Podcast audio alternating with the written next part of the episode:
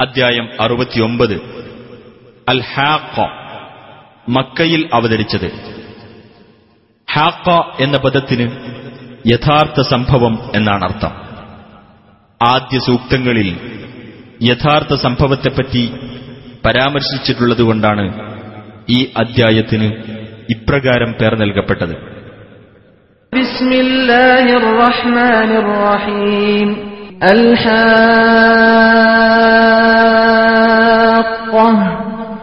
ആ യഥാർത്ഥ സംഭവം ما الحاقة എന്താണ് ആ യഥാർത്ഥ സംഭവം وما أدراك ما الحاقة ആ യഥാർത്ഥ സംഭവം എന്താണെന്ന് നിനക്കെന്തറിയാം كذبت ثمود وعاد بالقارعة സമൂത് സമുദായവും ആദ് സമുദായവും ആ ഭയങ്കര സംഭവത്തെ നിഷേധിച്ചു കളഞ്ഞു.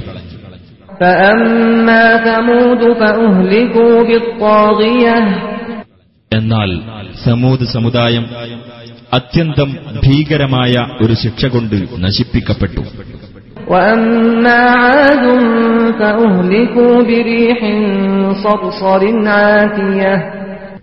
എന്നാൽ ആദ് സമുദായം ആഞ്ഞുവീശുന്ന അത്യുഗ്രമായ കാറ്റുകൊണ്ട് നശിപ്പിക്കപ്പെട്ടു سخرها عليهم سبع ليال وثمانية أيام حسوما فترى القوم فيها صرعا كأنهم أعجاز نخل خاوية തുടർച്ചയായ ഏഴു രാത്രിയും എട്ടു പകലും ആ കാറ്റ് അവരുടെ നേർക്ക് അവൻ തിരിച്ചുവിട്ടു അപ്പോൾ കടപുഴകി വീണ ഈന്തപ്പന തടികൾ പോലെ ആ കാറ്റിൽ ജനങ്ങൾ വീണുകിടക്കുന്നതായി നിനക്കു കാണാം فهل ترى لهم من باقية ഇനി അവരുടേതായി അവശേഷിക്കുന്ന വല്ലതും നീ കാണുന്നുണ്ടോ وجاء فرعون ومن قبله والمؤتفكات بالخاطئة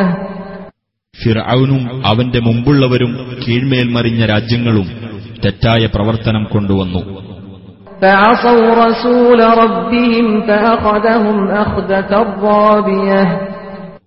അവർ അവരുടെ രക്ഷിതാവിന്റെ ദൂതനെ ധിക്കരിക്കുകയും അപ്പോൾ അവൻ അവരെ ശക്തിയേറിയ ഒരു പിടുത്തം പിടിക്കുകയും ചെയ്തു.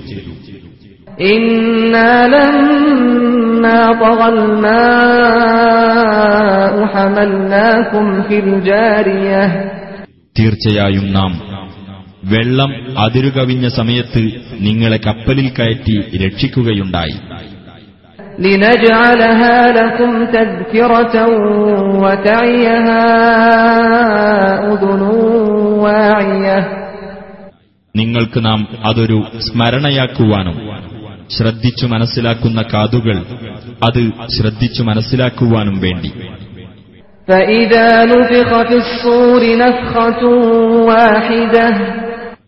കാഹളത്തിൽ ഒരു ഊത്ത് ഊതപ്പെട്ടാൽ.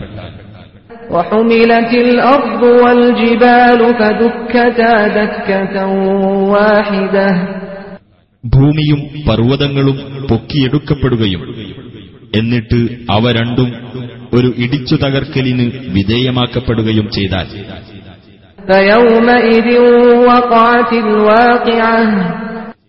അന്നേ ദിവസം ആ സംഭവം സംഭവിക്കുകയായി.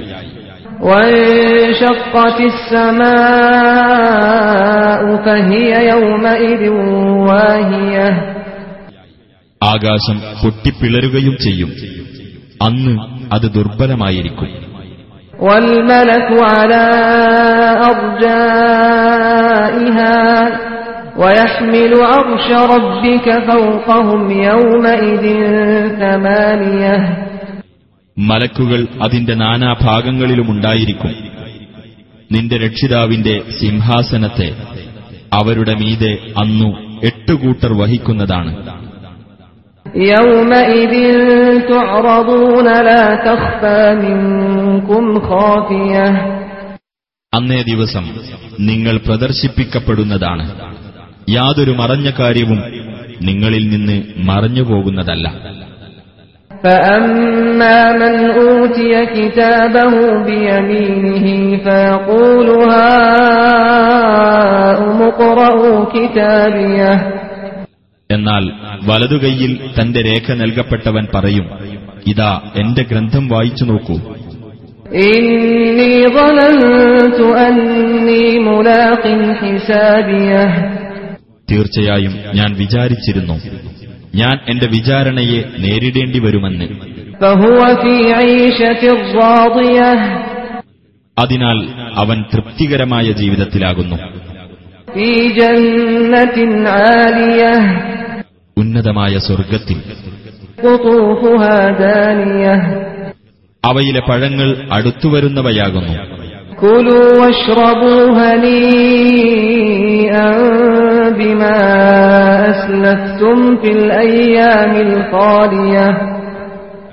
കഴിഞ്ഞുപോയ ദിവസങ്ങളിൽ നിങ്ങൾ മുൻകൂട്ടി ചെയ്തതിന്റെ ഫലമായി നിങ്ങൾ ആനന്ദത്തോടെ തിന്നുകയും കുടിക്കുകയും ചെയ്തുകൊള്ളുക എന്ന് അവരോട് പറയപ്പെടും.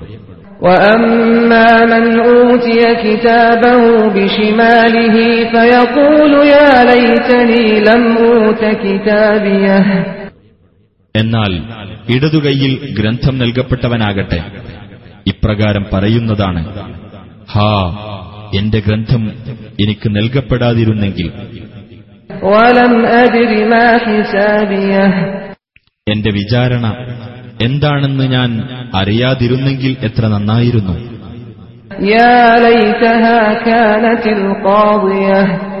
മരണം എല്ലാം അവസാനിപ്പിക്കുന്നതായിരുന്നെങ്കിൽ എത്ര നന്നായിരുന്നു.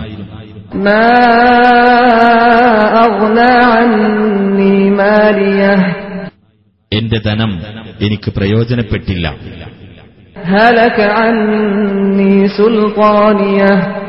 എന്റെ അധികാരം എന്നിൽ നിന്ന് നഷ്ടപ്പെട്ടുപോയി.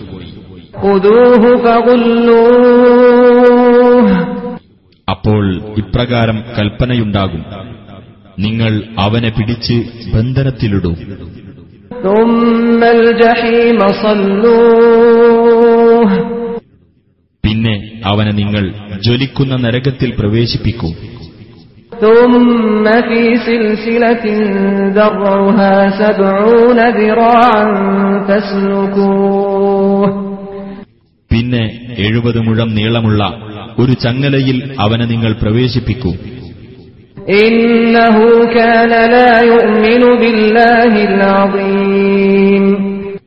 തീർച്ചയായും അവൻ മഹാനായ അള്ളാഹുവിൽ വിശ്വസിച്ചിരുന്നില്ല.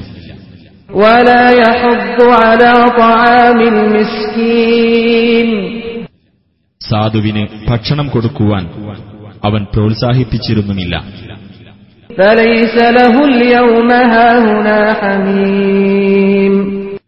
അതിനാൽ ഇന്ന് ഇവിടെ അവന് ഒരു ഉറ്റ ബന്ധുവുമില്ല.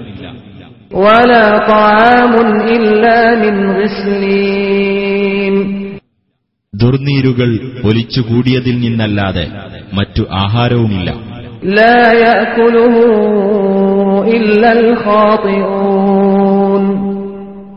തെറ്റുകാരല്ലാതെ അത് ഭക്ഷിക്കുകയില്ല.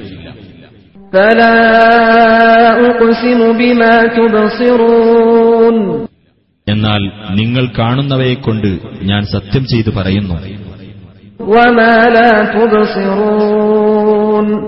നിങ്ങൾ കാണാത്തവയെക്കൊണ്ടും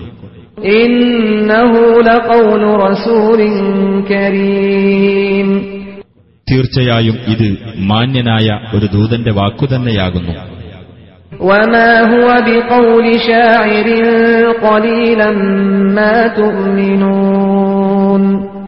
ഇതൊരു കവിയുടെ വാക്കല്ല.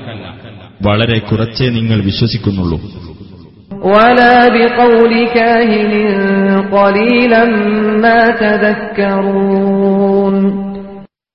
ഒരു ജ്യോത്സ്യന്റെ വാക്കുമല്ല.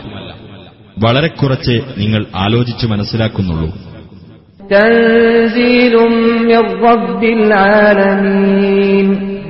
ഇത് ലോകരക്ഷിതാവിങ്കൽ നിന്ന് അവതരിപ്പിക്കപ്പെട്ടതാകുന്നു.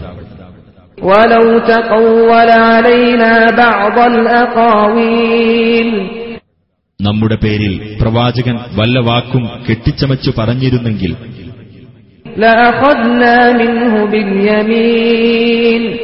അദ്ദേഹത്തെ നാം വലതുകൈകൊണ്ട് പിടികൂടുകയും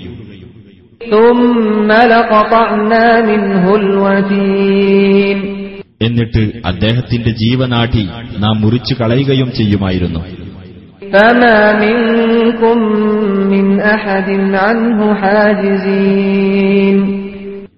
അപ്പോൾ നിങ്ങളിൽ ആർക്കും അദ്ദേഹത്തിൽ നിന്ന് ശിക്ഷയെ തടയാനാവില്ല.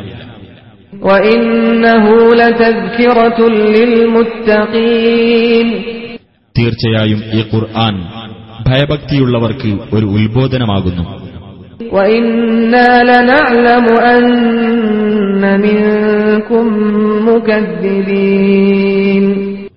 തീർച്ചയായും നിങ്ങളുടെ കൂട്ടത്തിൽ ഇതിനെ നിഷേധിച്ചു തള്ളുന്നവരുണ്ടെന്ന് നമുക്കറിയാം.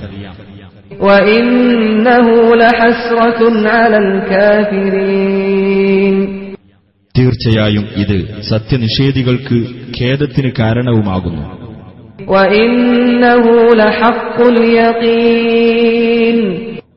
തീർച്ചയായും ഇത് ദൃഢമായ യാഥാർത്ഥ്യമാകുന്നു.